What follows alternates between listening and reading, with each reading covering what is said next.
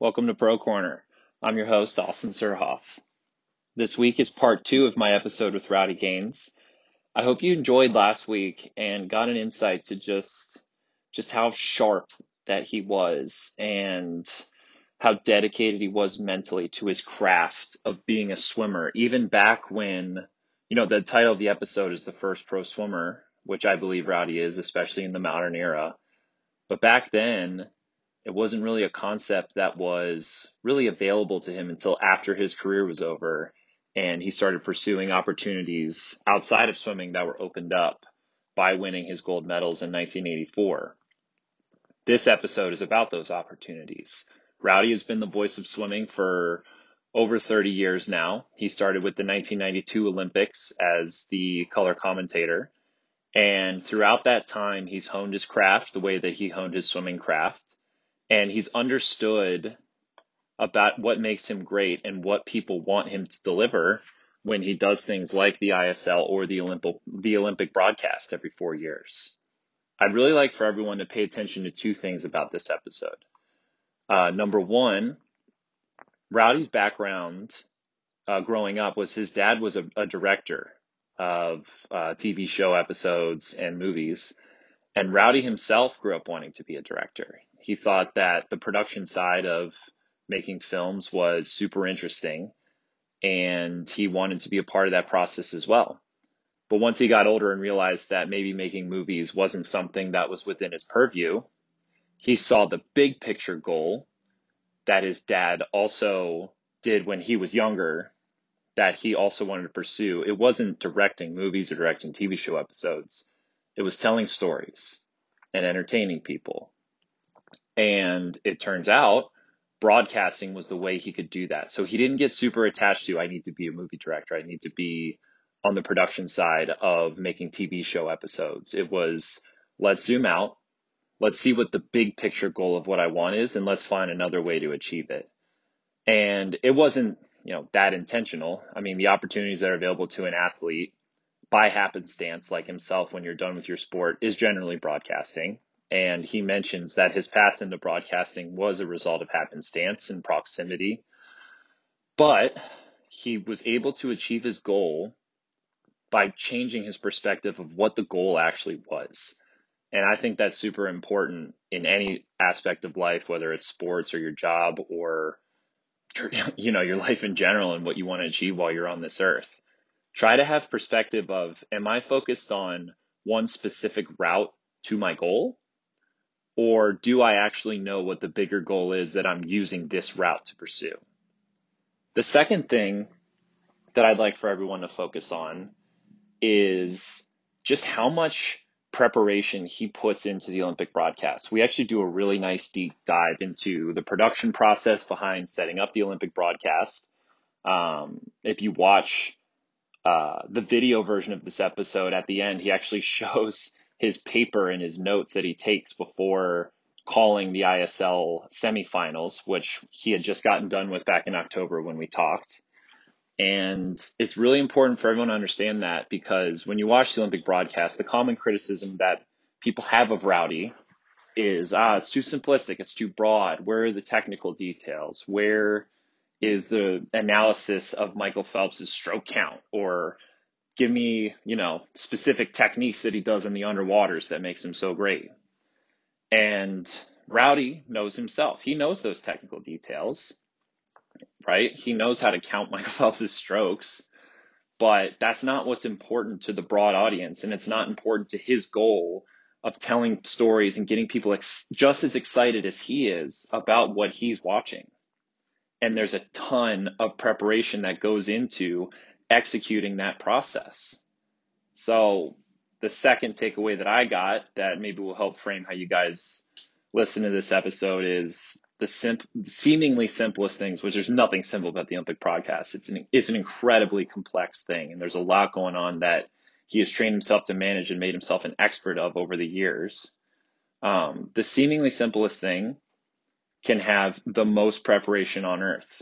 I mean, think about Rowdy. He was a sprinter. You know, his longest event was the two hundred. His best event was the one hundred. And in his time, it took, you know, fifty, fifty-one, fifty-two seconds. I can't remember what he went when he won in eighty-four. But his preparation that went into it was so detailed and advanced. If you remember from the last episode, he literally went to the library and researched how home performers at the Olympics did when the Olympics were on their soil. Okay. So he takes that same level of preparation to the Olympics where he's executing, you know, a seemingly simple skill, something that seems um, easy to understand, but his process and his preparation behind it is so deeply skilled and textured and has so much experience and intention and thought behind it. So the takeaway for us is you can prepare as much or as little as you want for any task if you want to do it right. And for that, I have a deep admiration for Rowdy. I really liked talking to him. I loved exploring uh, how much care he puts into, into everything he does and how much care he puts into something as important as to swimming as the Olympic broadcast. There's a reason that people who really get it understand and will say, Rowdy's super important for the sport of swimming. It gets people excited about it. Millions and billions of people excited about it who have never watched a person take a stroke in their life outside of a week in August every four years. So enjoy the episode. I hope you learn a few things about what you can take away and apply to your own daily life, to your job, to your sport. And um, that's enough of me. Let's get right to it. Here's Rowdy Gaines.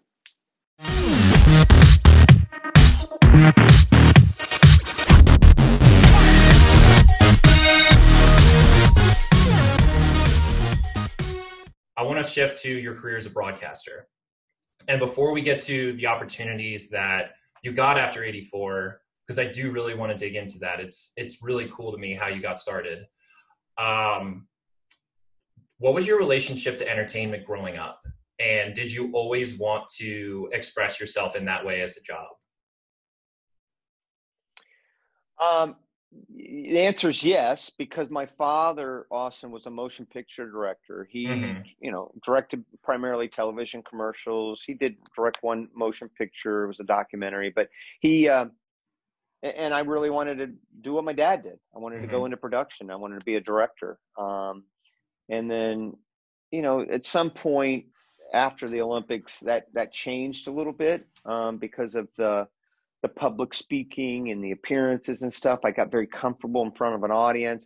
And then this, uh, back then, Austin, in nineteen eighty-five, a fledgling network called E S P N called me and asked me if I would do the, uh, the broadcast of, uh, or call the swimming part of the Battle of the Network Stars.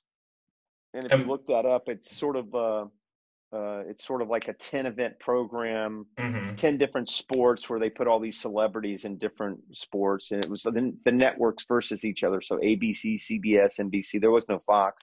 We're all against each other. Um, and did, uh, so I, I called the swimming race. Did they call you because of your popularity or had no, you, had you put I was it out in Orlando. The, okay. It was in Orlando. I lived in Orlando. Uh, it was so, so it was circumstance. Heard, Yes. That's incredible. Okay. Yeah. So you met, you mentioned your dad being a director and you've always wanted to be, and he worked with, uh, with Clint Eastwood a good bit too, right? No, no. I got, I got named after Clint Eastwood. Okay. Okay. That's, so that's my the thing name that got is, sorted yeah, out. Yeah. So my name is Rowdy Gaines, obviously. And then the, there Rowdy, was I'm a Austin. character. Hi. Hi, Austin. Nice to meet you. Um, I know your mom and dad very well. You have, you have amazing parents. Amazing parents, by the way. Uh, Polly and I, in fact, Polly and I go way back. Polly and I swam together in eighty-two at those same world championships I was uh, talking about. And mm-hmm. uh, your father, one of the greatest baseball players ever. Love that guy. Um, anyway, I digress. Uh, I, um, I, uh, I uh, uh, was named after a character called Rowdy Yates. Um, and Clint Eastwood played this character on, a, on an old T V show called Rawhide. Mm-hmm. It's a popular show in the late fifties, early sixties. And my dad, I think probably was a little tipsy one night and said, I'm going to call this guy Rowdy. Um, and uh, I was born with it. And my real name is Ambrose Gaines the Fourth. So um, I don't have a middle name. Mm-hmm. And so I just, I, you know, I was born with Rowdy and it just stuck ever since. I don't think they had a, an idea that they'd be Rowdy forever, but just is. It's my name. Who, who do you remember looking up to in the industry growing up? Uh, you had your dad. Were you a big sports fan growing up? Were you watching, um, say, football or baseball games and understanding the broadcasters going on there? Or was broadcasting something that was not really familiar to you until you got into it? Nothing. No. Okay. Okay. I mean, no, no. I, I didn't have any kind of um, infatuation with any broadcaster or anything. I mean, I, I, I love sports, obviously. You know, you watch the uh, Jim McKay, you know, who was, uh, to me, you know, a hero, and not a hero, but he was somebody, you know, certainly looked up to and thought, you know, he was like a Bob Costas, um, mm-hmm. um, um, that, that, that most people are familiar with now. Yeah. Mike Tirico, who's the, the uh, host of the Olympics. He was the host of the Olympics, mini Olympics. He, he was the host in nineteen seventy-two during the massacre in Munich, and mm-hmm. uh, was just, it was really cool, but I had no desire to be a broadcaster. I, I, I just like movies. Okay. You know, I loved, I loved movies, and uh, I was a huge movie fan, and, and, um, and I was really into the directing side of things because of my dad, and the cinematography and the production values. And, and uh, so I really, you know, I had this complete, you know, foolish goal of I was, I wanted to be a movie director. And uh, so uh, no, broadcasting just, it just took a, it just took a turn on that, on that whim. And I really loved it. And then they asked me to do it again. And then uh, I got invited to do something else and something else. And by the time I know it, I'm doing the Goodwill Games in nineteen eighty-six. And, um, and, uh, I didn't get to do eighty-eight, but I started in ninety-two and been going at it ever since. So a broad stroke of between nineteen eighty-five and nineteen ninety-two, did you have any any mentors in the industry that helped you along in your process and believed in you and helped you improve? And if Absolutely. You did, and what did you learn from them? What did what did you learn from those people that helped you out? Absolutely. The, the biggest, I've had two huge, two biggest mentors in, in my broadcasting career. And I, I've had many. I mean, I can tell you about, oh gosh, there's been so many. Ted, Ted Robinson is a very dear friend, one of one of the most amazing guys. I've learned so much from him. But the two mentors for me, obviously, are John Naber and uh, Dan Hicks. Mm-hmm. Um, without them, there's no way I'd be doing the Olympics next summer, either one of them, because they both have helped me so, so much, Austin. Um, John, uh, I, I he would be the play-by-play, and I would be the color, and he just literally took me under his wing and, and taught me everything about how to look into the camera and how to call a race. You know, he would tell me, say, um, I'm going to tell you what's going on, and you're going to tell everybody why and how and who. And, and I'm just saying what you're doing, everything else. Mm-hmm. And I, you know, just a little, a little hint like that really helped me a lot. Um, he would, He would really teach me how to get in and out of races, and and uh, you know, when to shut up and when to talk. Um, and then Dan just took that to a completely different extreme, you know, especially in front of an Olympic audience, where that's where we primarily work together. And uh, they're they're both complete professionals, um, and and uh, and and the great thing about that is they're they're two of my dearest friends too, mm-hmm. which that that. That to me tells me so much about the kind of people they are. They're just really good people.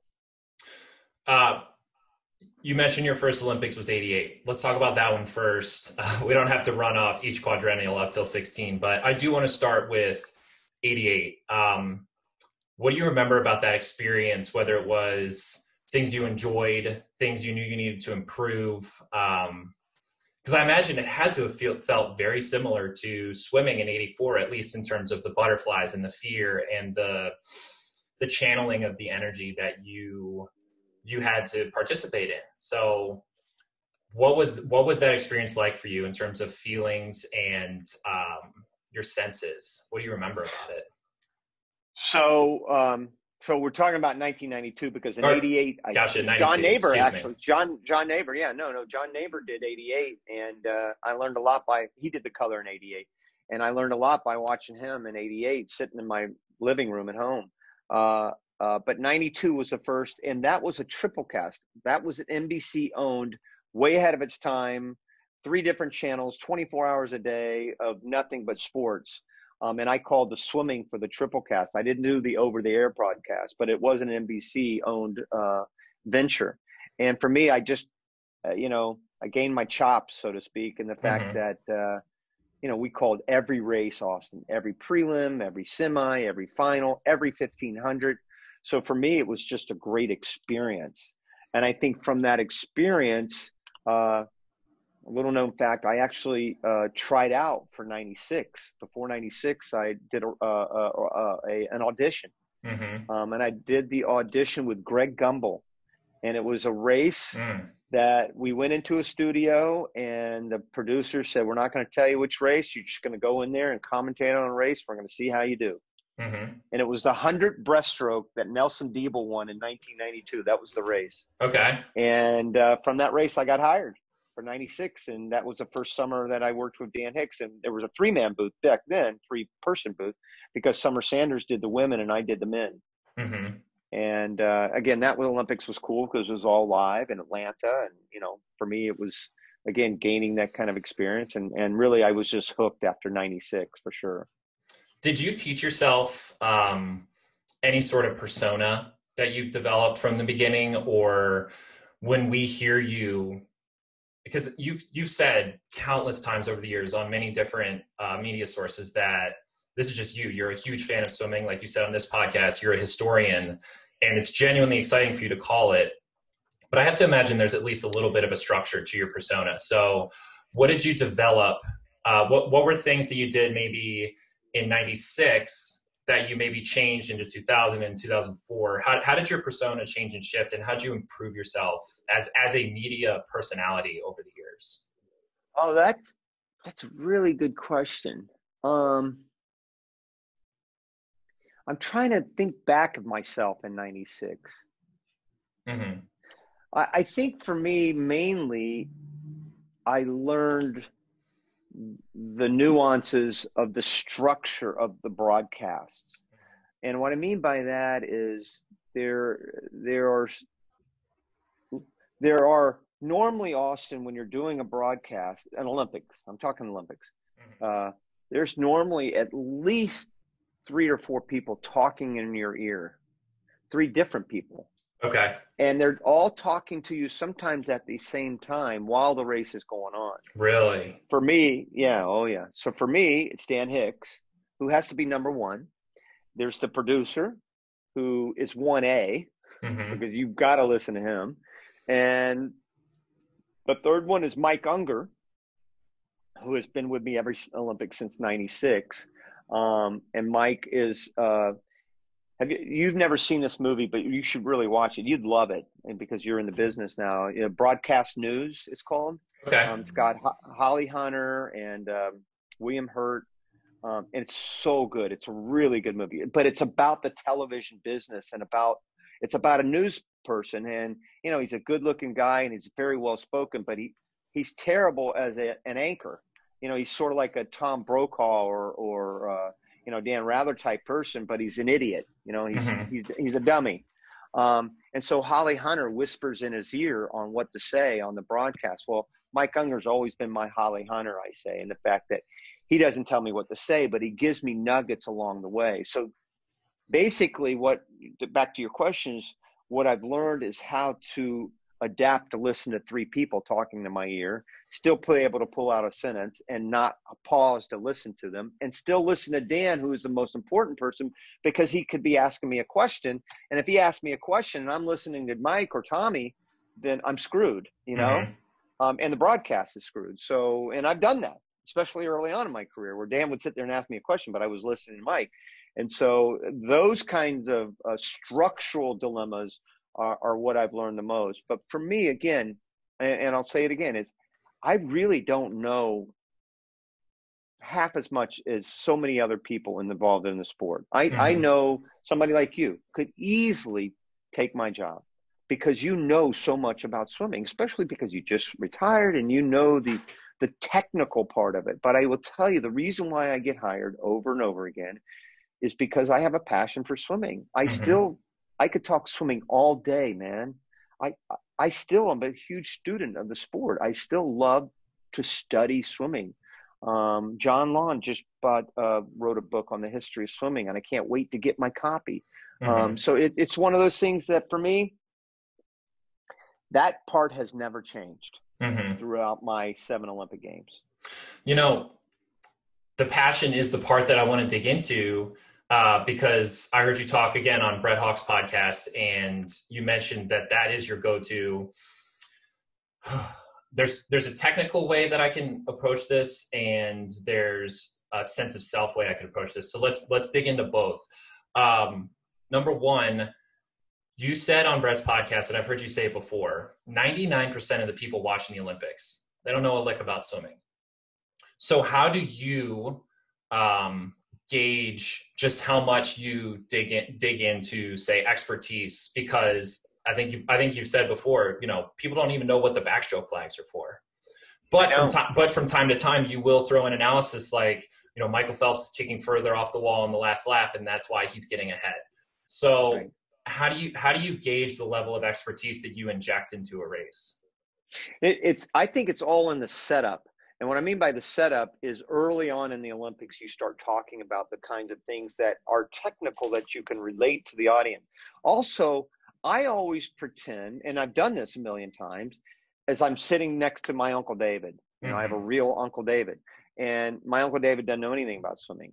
And if I'm sitting next to my Uncle David, I'm talking to him about swimming. I'm going, see, this is what he's doing. Watch, watch right there. See, and and he doesn't know what I'm talking about, but now he's starting to grab. Or he he doesn't know what he's seeing, but now he's starting to grasp a little because I'm trying to tell him. Mm-hmm. Um, so that's kind of what I do. I, I pretend I'm, I'm talking to somebody that doesn't know anything about swimming. And so I'll, I'll definitely get the, um, the snide comments from the swimming audience, but I don't really care about them mm-hmm. during the Olympics, because you're, you're talking about an audience of a hundred thousand versus an audience of twenty-two million that don't know anything about swimming. Yeah. So for me, I can't worry about, um, people, uh, that are concerned so much about, you know, um, cadence and tempo and what's their stroke tempo and stroke rate and all that stuff. I, I nobody cares about that, mm-hmm. you know? Uh, and so I don't talk about it. And, uh, I talk about the things that people can visualize, um, that they can actually see and feel, um, and feel the story that comes from that athlete, you know, mm-hmm. um, that, you know, here's well, a good example is this guy, Nick Santos. You know, he's forty years old. And we, you know, I talked about his underwaters. Look at this guy. He's forty years old. He can barely get up in the morning, but watch him come off the wall or something like that, you know, because people can relate to a forty year old man or a forty year old woman coming off the wall and not breathing for fifteen meters, you know? So that, that's basically what I do. I know that's probably not a good answer to your question, but for me, it's, it's, I, I don't want to, I don't want to use this term in a derogatory way, but it is kind of dumbing it down to the layman, you know. Uh, um, it's it's an and, and that's the key. It's an incredible answer, and it actually opens up a question that I didn't realize I was going to ask before we get into the more technical side of things.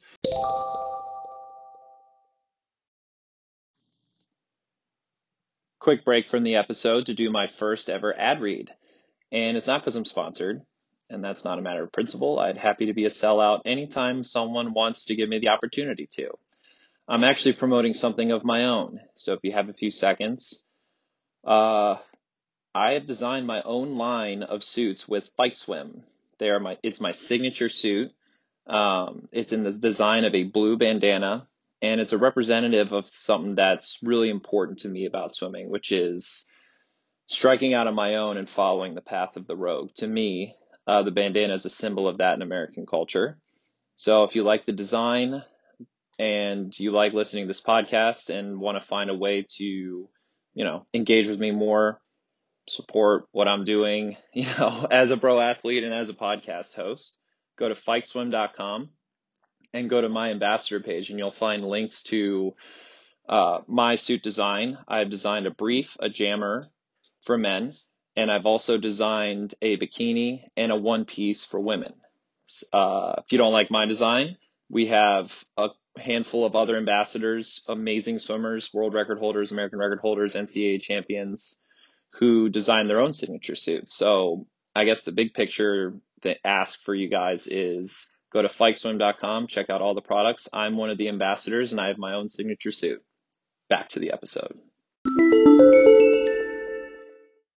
I want to talk about Uncle Dave as the metaphor for the audience. um, you're basically telling a ten-day story to Uncle Dave throughout right. the throughout each Olympics. So, right. number one, are you keeping notes of what you're telling Uncle Dave slash the viewing audience from day one, and understanding the narrative that you're carrying and the story that you're telling throughout? And does that inform, say, day four, day five, day six play calling? And second, has Uncle Dave slash the viewing audience, do you picture them as having learned over the last um, twenty-eight years, or are you assuming that it's fresh every single time? Uh, a little of both on, on that last question. You, you, you obviously have a new audience every four years, but you have a lot of returning audience. I mean, mm-hmm. it, the Olympic swimming has been the number one sport since Michael. Mm-hmm. You know, it, it's kind of one and one A with gymnastics, but it's it's without a doubt, you know, it's been the most popular sport since two thousand four. And so I think those people tune in every four years are the same people that are tuning in. Uh, more women watch the Olympics than men. Uh, uh, that generation of forty to sixty is a generation that watches it. So I try to uh, be fresh in my approach, but the the freshness really comes from the stories, Austin. It mm-hmm. comes from the athletes. It doesn't come from the way I explain it. It comes from talking about a kid who maybe lost their uh, a parent at a young age, or mm-hmm. suffered through um, a bout with cancer, or you know, was third in the Olympic trials for two Olympic games in a row, and they finally get to make it. You know, a Dan Jansen story uh, where, you know, he, he makes three Olympics, slips and falls all three times, and then finally wins the gold. People want to believe in, in a great story. And so that is fresh every four years. The way I describe a race um, pretty much is steady. Um, from the technical stat side of things, you know, I do explain the backstroke flags every four years. I do explain the fin on the back of the block every four years. I kind of tell them when it was created, when it came into the sport. Um, I talk about, you know, the backstroke wedge now. I mean, all those kinds of things that people know, what the hell is that thing hanging over the F block? Those are the things that you have to tell every four years. And people mm-hmm. that have seen it say, oh, yeah, I remember that. Mm-hmm. But, you know, they're, they're, those people are watching swimming every four years. Yeah. So they're going to forget. Let's dig you into know, the, they just forget. Yeah, that was wonderful. Let's dig into the technical aspects now. Um, the stories are, and that's that's very true, that the stories are what kind of set the stage and make the Olympics more exciting, make the audience more able to invest.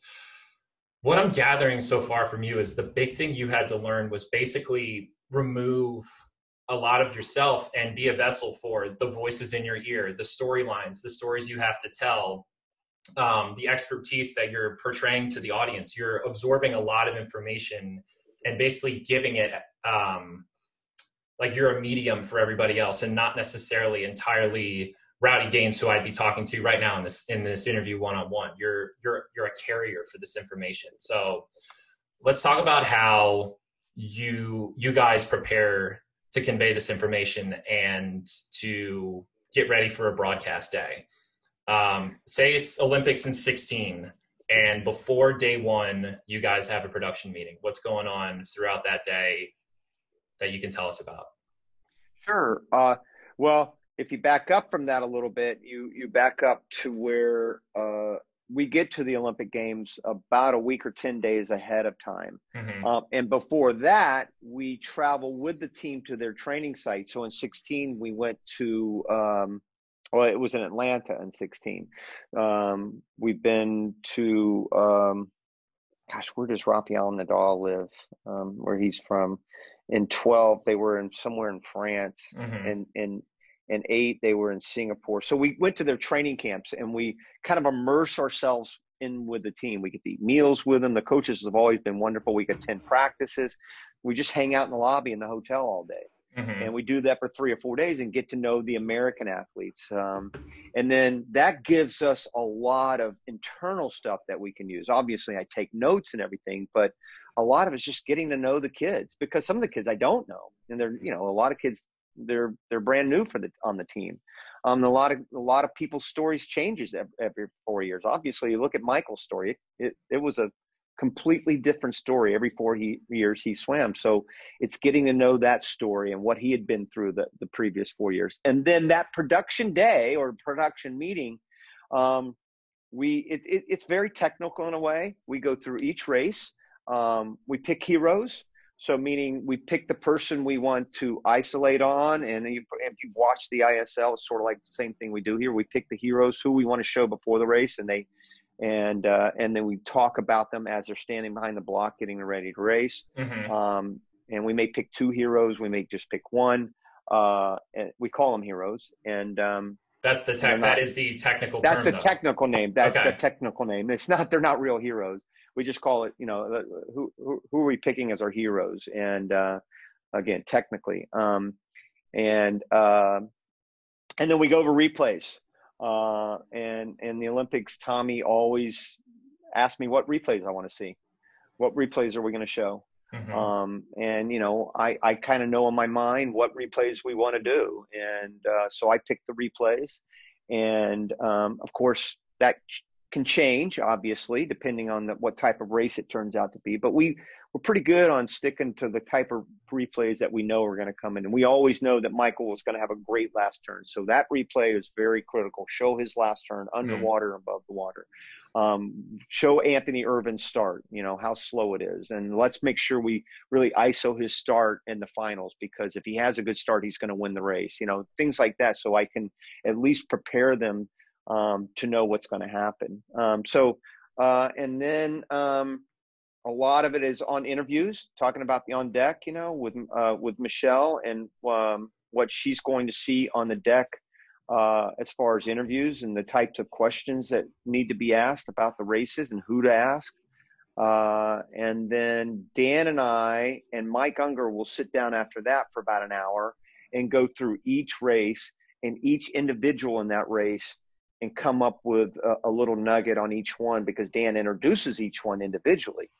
So he likes to have, you know, specific nuggets on each one. Mm-hmm. Um, and, uh, and then we, and then we talk race strategy for each race. Mike will go sit down with me for another half an hour. And then we go over the, how this race is going to shape up. So, uh, going back to two thousand eight, Austin, you know, I don't have the sheet with me anymore, but I, I break uh, the relays are my funnest thing to do, because I break the relays down every single time and base it on what I think they can go, what they've been lifetime, what they've been here, uh, everything. I put them all together. And that's why that relay every single time. And I, and I do six scenarios, mm-hmm. you know, and I kind of combine the scenarios to see who's going to win the race. And I'm pretty good on, on each of my calls. And, uh, yeah. So you have, every a, you have a system time, in place. I have a system in place. And every single scenario in oh eight said France. Mm-hmm. Every single one. And I even gave Jason Lezak a forty-six three on the anchor. Which and is, if he would have gone forty-six three, he would have lost.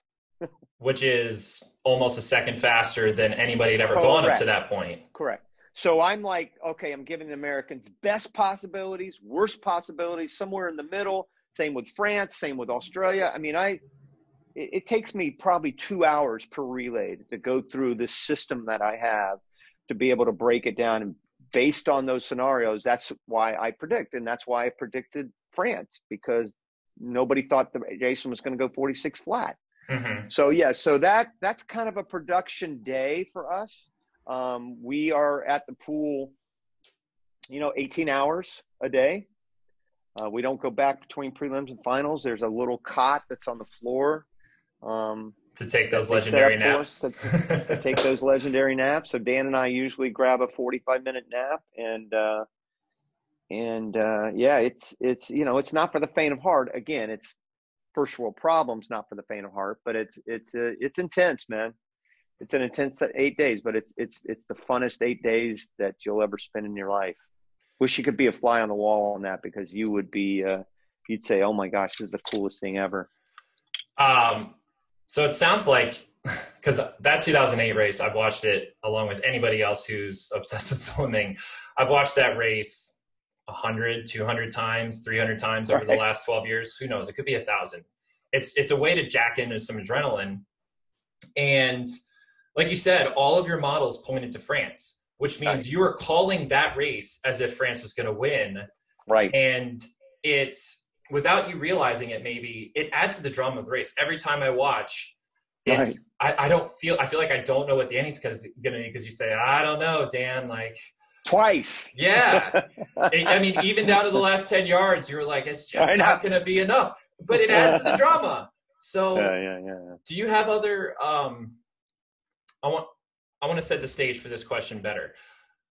I know that that system's in place, and I know that the heroes thing is definitely something that happens throughout the broadcasting industry, because um, I had a friend who won N C double A's in two thousand eleven, and the other friend that was in the heat with him was selected as definitely selected as one of the heroes for that race, the one that they would focus the storyline on. And I know that because when the friend who won the race got out of the water, the on-deck reporter called him by the other person's name. And he was so... He was so excited. He had no clue that he was called. He was just like, oh, I gave one hundred ten percent. But it was very clear that the narrative was focused on the other person in that race. Yeah. So do you have situations like that where you had to kind of, and, and oh eight's the obvious one, where you kind of had to pivot on a dime and kind of start scribbling like, oh my gosh, I got to make this change here because something just absolutely incredible happened?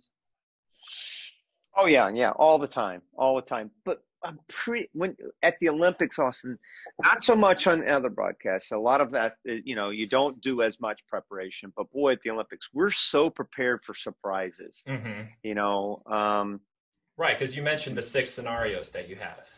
Yeah. I mean, we, uh, well, on the relays especially, but even on, in the, I will tell you, there has, there have been situations where we were totally unprepared for. An example for you would be, uh, remember Ruta Meiletite mm-hmm. in two thousand twelve? She was just like little fifteen, sixteen year old girl that won the gold medal in twenty twelve. Rebecca Soni was a heavy favorite. And there, I think was also Liesl Jones was in there. Anyway, um, I'd never even heard of her. And even going, we didn't have any information on her. She's from Lithuania. I mean, we, we didn't have, we had zero information.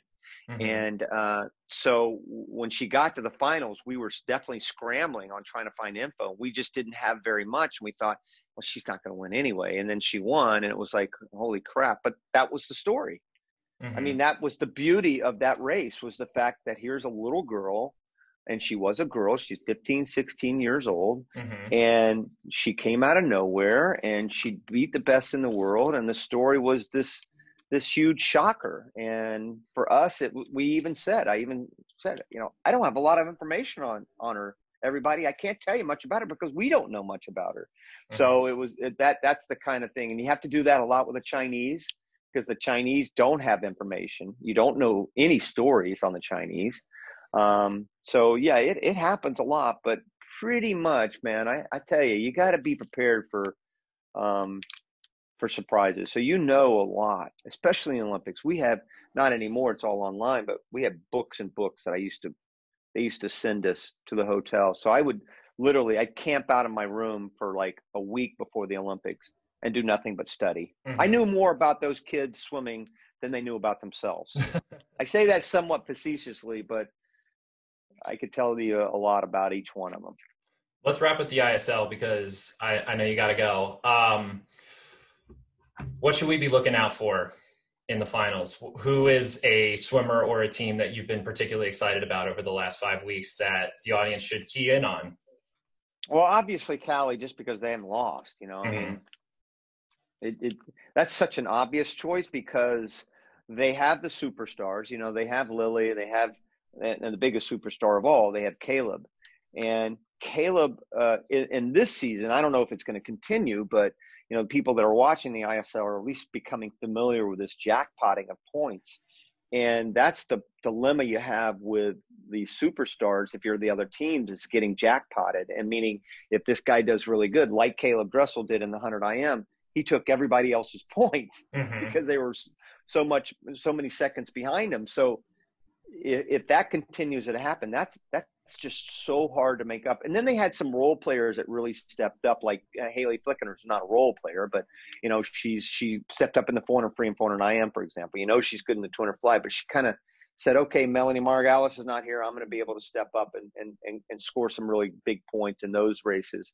Um, a Zoranek um, a C-slack. You know, these guys that don't, you know, the average person doesn't know a lot about, boy, they have, they've stepped up all of a sudden, and and they'll make a difference. Justin Justin Ress and Coleman Stewart in the backstroke. So these these guys are all thought of as role players coming in, I think, and now they're stepping up and, and able able to get top three finishes. So I and and again, I've said it on the broadcast. Everything boils down to re, uh, relays, man. You know, this is you know you've been there a million times in a, mm. in a college dual map format.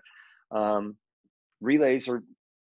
That's what it is. It's it, it. I wouldn't say it's a glorified sprint meet like N C double A's and uh, and and college dual meets, but it's a glorified college meet. Mm-hmm. I mean, sprints and relays are where it's at. I imagine and, that's a point of reference for everybody there, including the production team, to kind of be familiar with what's going on instead of it being a completely uh, singular experience. Yeah. And Energy has the same thing on the women's side. The men are not as strong on Cali, except for. I mean, they have strong men, obviously, but uh, Energy's women is stronger than Cali's women overall, mm-hmm. I think. I mean, I don't know. I haven't studied it on paper, but just sure. from observing, uh, I'll start studying tomorrow. I took two, two days off. Um, but I think Energy, obviously, with Sjöström, who is really kind of the female Caleb Dressel that can do pretty much anything for um, for for Energy, will be able to step up. And they have two other really good women with um, Hemskirk and – there's one more. Oh, Shaban Hahi. Mm-hmm. So those three right there, that, that's a killer for relays, you know. Yeah. Um, um, and then they've got Pilato for the breaststroke. So they, they, they have really strong relays. And the medley relays are even more critical because they pick the skins. The skins are not as critical here because everybody has a really key person in the skins. Um, but this meet has been great. I'm, and I, like I said, I, we have these sheets, um, I've, I've never shared this, but uh, so we, you can't really see it here, but we have these sheets, Austin, and, and it tells you um, all the things that you kind of need to know um, for a background. We've, uh, Larry Herr developed them in, in Colorado, and this guy named Jonathan uh, does it from Great Britain. He's awesome, but it, it gives you all-time top ten. It gives you everybody those top three in all the I S L races. It's got I S L top time, and then it gives you little nuggets.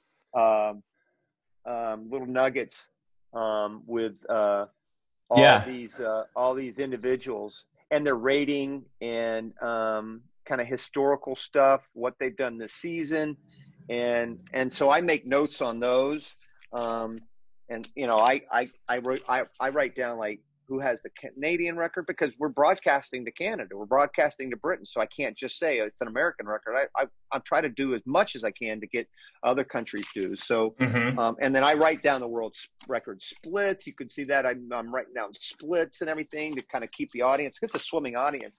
Um, and then remember we were talking before the uh, the before we started. I how many ways can you say streamline, right?